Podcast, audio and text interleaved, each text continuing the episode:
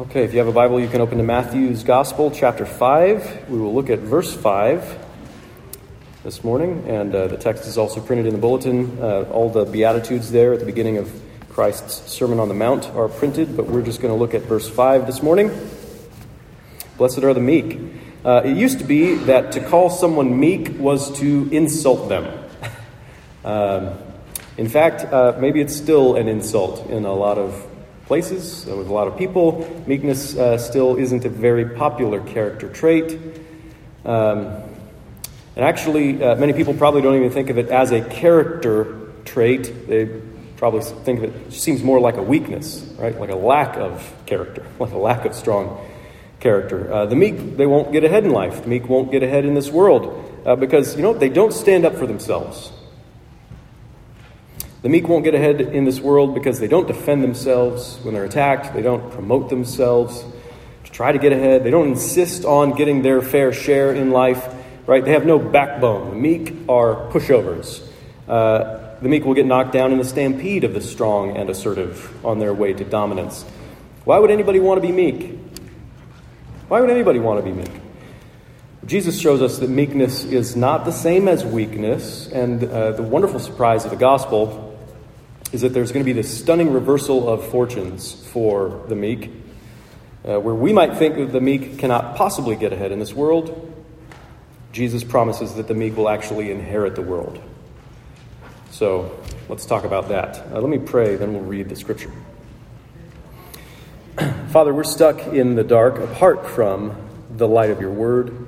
And so we thank you for speaking your word into this world. We thank you that we get to hear it together now. And we ask that you would please work in us all now by your Spirit. Renew us in the image of your Son as we hear his voice in the Scriptures. We pray in Jesus' name. Amen. Blessed are the meek, for they shall inherit the earth.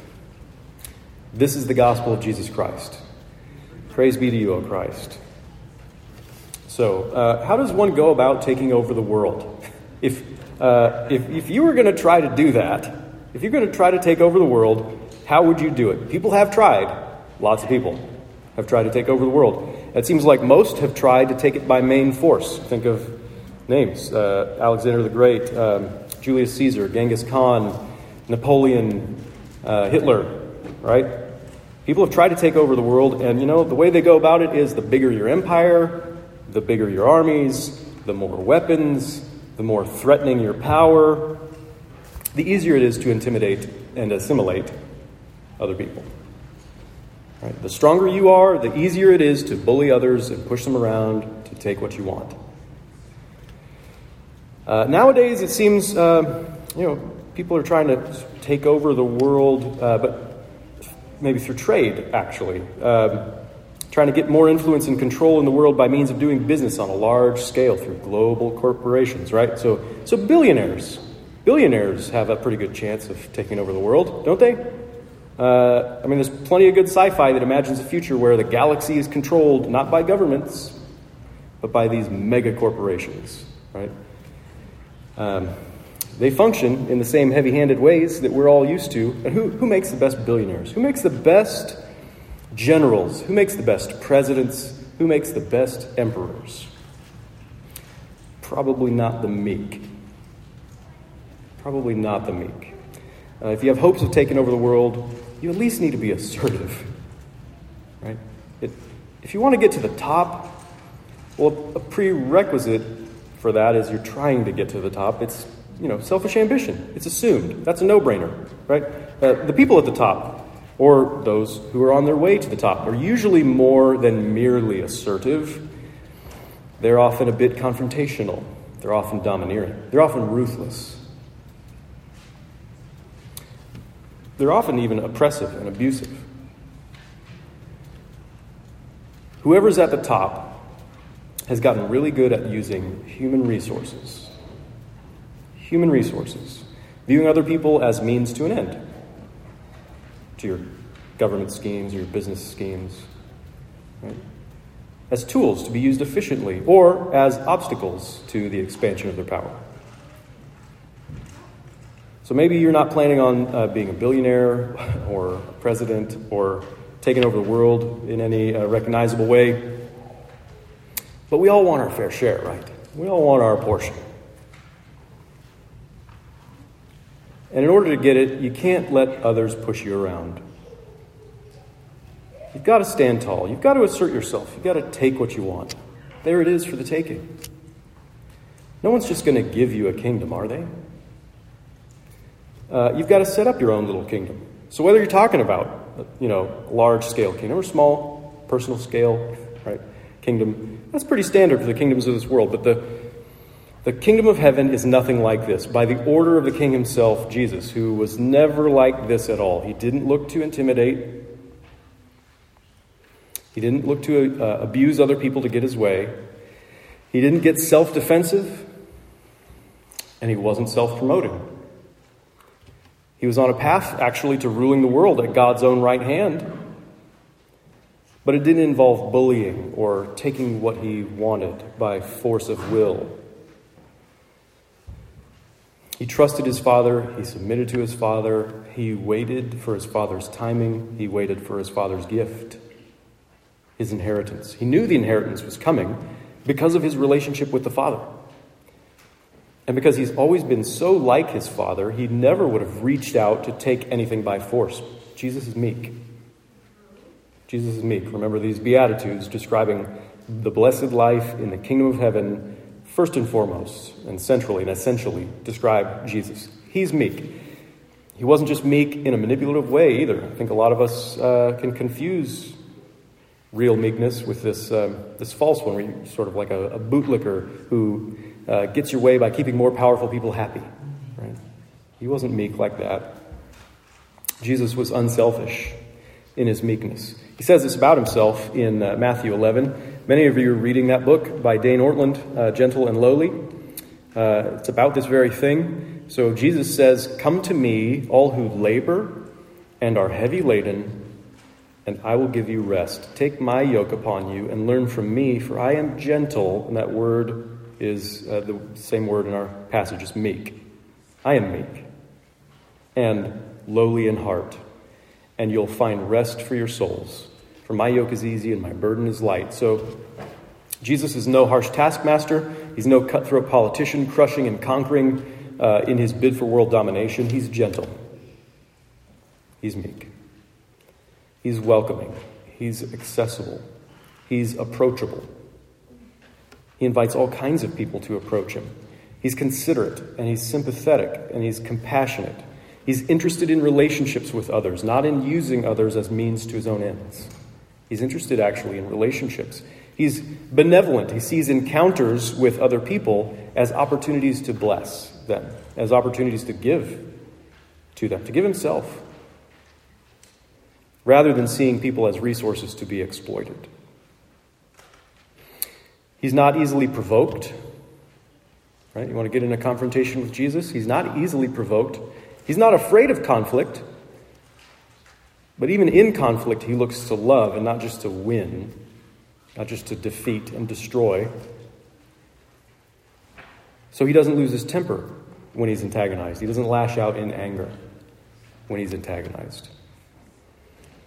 Isaiah 42, a famous passage, says that a bruised reed he will not break, and a faintly burning wick he'll not quench. Right? So Jesus is gentle. He's truly humble and submissive before God, which affects his demeanor and his interactions with other people.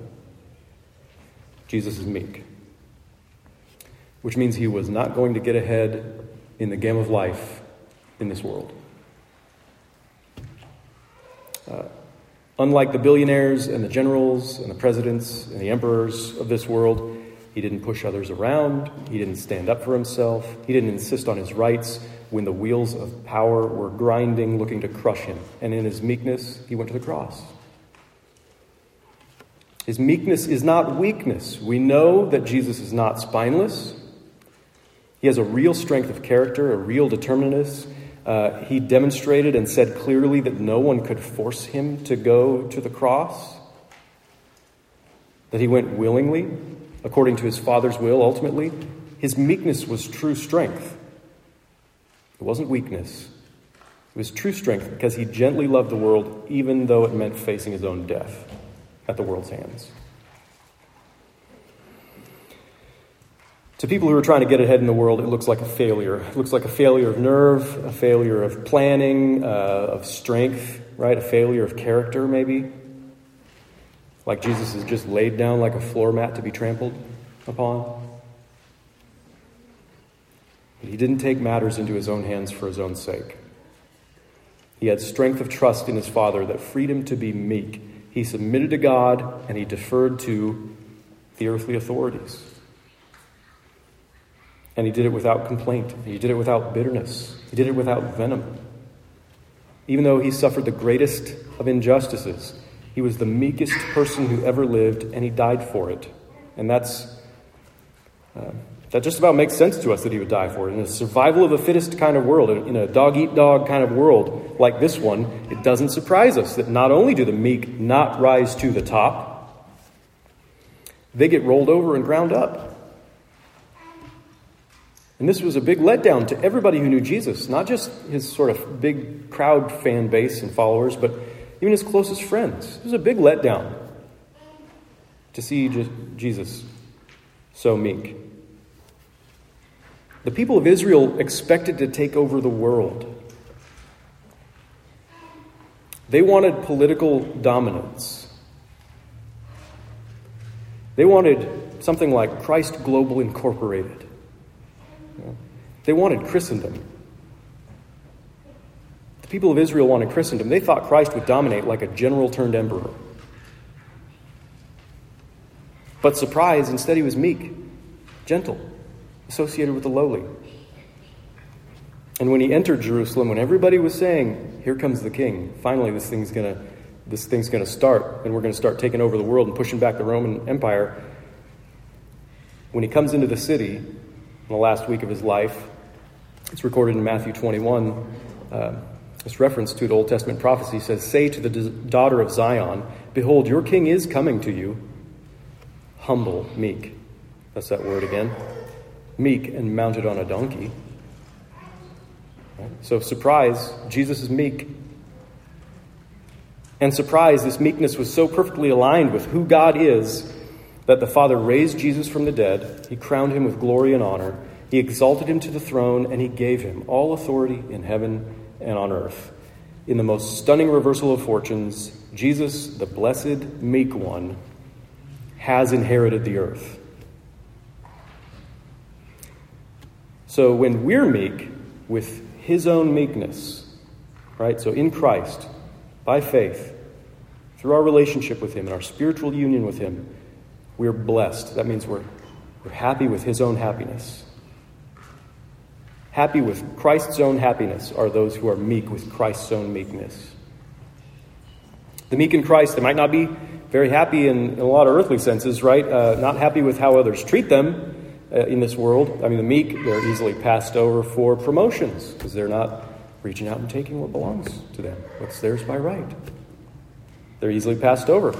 The meek uh, won't get what they could have forcibly taken for themselves in this world. The meek can receive all kinds of abuse and all kinds of injustices done to them in this world. But the Lord of heaven and earth shares his inheritance with the meek. The meek in Christ don't fight their way to the top, but they receive a gift of an inheritance of the world through their relationship with Jesus.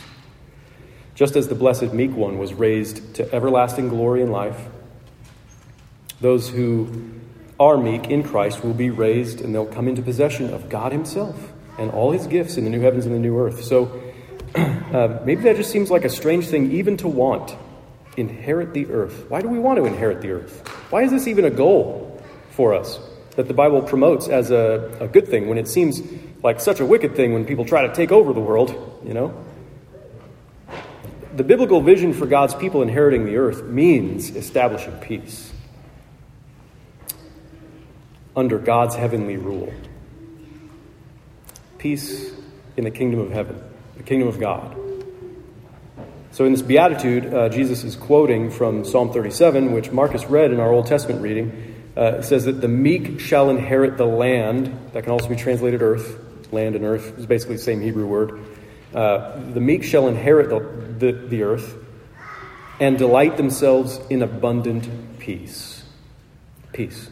Abundant peace, right? Shalom, that very weighty word. That doesn't just mean sort of the ceasing of conflict, right? It's this security and it's this fruitfulness and justice and righteousness and relational harmony that comes from being under God's heavenly rule. Abundant peace.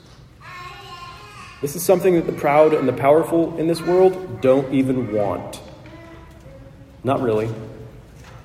Right? They want unchallenged personal peace of some sort, comfort, security for themselves. They don't care about God's heavenly rule or about establishing God's idea of justice or relational harmony, or really, they don't care about the good of others. The billionaires and the generals and presidents and emperors, they don't really care about other people beyond seeing them as resources. That's true. But the blessed meek one, Jesus, and those who are meek in him and like him, the good of others is exactly what they want. The good of others is exactly what the meek want. The meek want God's peace. They want the peace of the kingdom of heaven on earth. The meek who are selfless and welcoming and approachable and gentle, even when it comes to engaging in conflict in, different, in difficult relationships, are interested in God's peace being established in the kingdom of heaven on earth. The King of heaven is meek. God himself is blessed in his meekness. So maybe I can't convince you that meekness is a good way to inherit the earth. Maybe that doesn't make any sense to you, except to say that this is just how God is. God in the flesh is meek. That means God is meek. And that's why the meek in Christ will be blessed, happy with God's own happiness, because they participate in the life of the King of heaven as they become like him. Isaiah 28 says that the meek shall obtain fresh joy in the Lord, and the poor among mankind shall exult in the Holy One of Israel, for the ruthless shall come to nothing.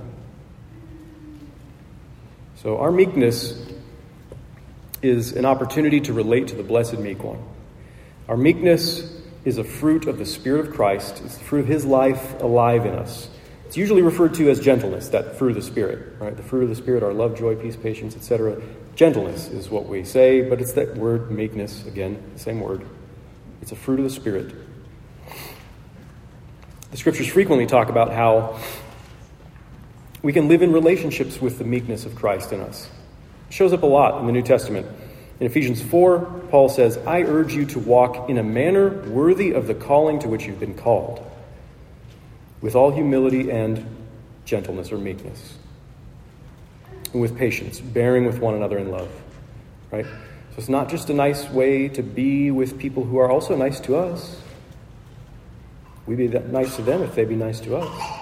You know. Uh, but Peter says, even if you should suffer for righteousness' sake, you'll be blessed. Have no fear of them, nor be troubled, he says but in your hearts, honor Christ the Lord as holy, always being prepared to make a defense to anyone who asks you for a reason for the hope that is in you, yet do it with gentleness, meekness, and respect, even when you're suffering and people are antagonizing you for being a Christian.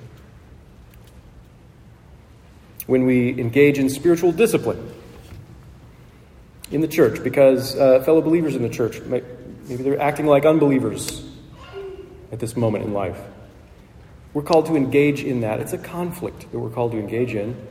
It's a conflict. We're, we're called to engage in it for love's sake, for the good of the sinning brother or sister, in order to restore the peace, to bring shalom back to our community. So, uh, Galatians 6, brothers, if anyone is caught in any transgression, you who are spiritual should restore him in a spirit of gentleness, meekness. Same word. So, like Jesus, the meek care about people. The meek are interested in relationships. Even when those relationships are difficult, even when there's conflict. And like Jesus, the meek look to the interests of others, not just to their own interests. Even if it means their interests are neglected and they suffer for it. And like Jesus, the meek will inherit the earth. We're not going to take it over, but we'll receive it as a gift in our relationship with God the Father as co heirs with Jesus, our brother, who didn't take it by force either. And so we'll enjoy true and abundant peace in the kingdom of heaven. That's the Lord's promise. And it frees us to be meek with great confidence. Blessed are the meek, for they shall inherit the earth. Amen. Let's pray. Father, sometimes your kingdom uh, makes very little sense to us. Thank you for Jesus, who not only teaches about your kingdom, but who embodies it and demonstrates what it is like in his own life. We've seen the kingdom in the life of Jesus. Jesus, we love your meekness. We thank you for engaging us with a gentle and approachable heart. We thank you for being interested in our good, even though it's meant great sacrifice and suffering for you. We long for the day when your kingdom becomes visible in this world, when all your people will enjoy your abundant peace together. We pray that you would help us to obtain fresh joy in you even now so that we can walk in a way that aligns with the reality of the inheritance that we will receive by your grace. Help us to follow you and to be meek through faith in you. We pray in your name. Amen.